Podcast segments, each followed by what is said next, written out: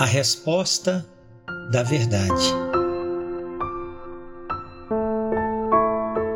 O texto que hoje leremos a nossa meditação se encontra em Gênesis capítulo 4, verso 2. E teve mais a seu irmão Abel, e Abel foi pastor de ovelhas, e Caim foi lavrador da terra.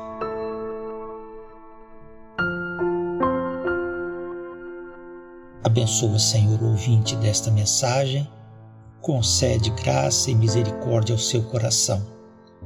Abre-lhe o entendimento para conhecer e compreender a verdade revelada de Deus. É o clamor que faço em nome do Senhor Jesus. Amém. O nome Abel vem de um termo hebraico que significa sopro vapor ou respiração. Alguns atribuem a esse termo o sentido do que é passageiro ou vão. Eva ficou tão empolgada com a chegada de Caim que imaginou que o segundo filho não teria a mesma importância que o primeiro. Conquanto os pensamentos humanos, sem a iluminação do Espírito Santo, sejam frequentemente falhos, Deus escreve sua história sobre as linhas das fraquezas humanas. Conforme veremos adiante, Abel teve sua vida terrena precocemente abreviada pela perversidade de seu irmão Caim. Assim, a tênue existência de Abel no mundo fez jus ao nome que lhe foi dado. Este versículo, no entanto, contém algumas informações importantes sobre a vida dos primeiros seres humanos na Terra. Vivendo num ambiente em que a Terra havia perdido sua fertilidade original em razão da maldição do pecado, era necessário que o solo fosse trabalhado. O trabalho da terra incluía a retirada dos espinhos e cardos que se desenvolveram no campo para que as plantas comestíveis crescessem. Incluía também o esforço de extrair do solo, com o suor do seu rosto, o fruto desejável. É importante observar a mudança de expressões relacionadas ao trabalho dentro e fora do jardim do Éden. Antes e depois da queda, no Éden, Deus deu a Adão a responsabilidade de lavrar e guardar o jardim, expressões que denotam uma tarefa agradável, visto que havia fertilidade e abundância na terra. Mostra que a tarefa confiada a Adão não exigia grandes esforços por parte do trabalhador. Fora do jardim, no entanto, Deus determinou que Adão extraísse da terra seu alimento com dor e com suor.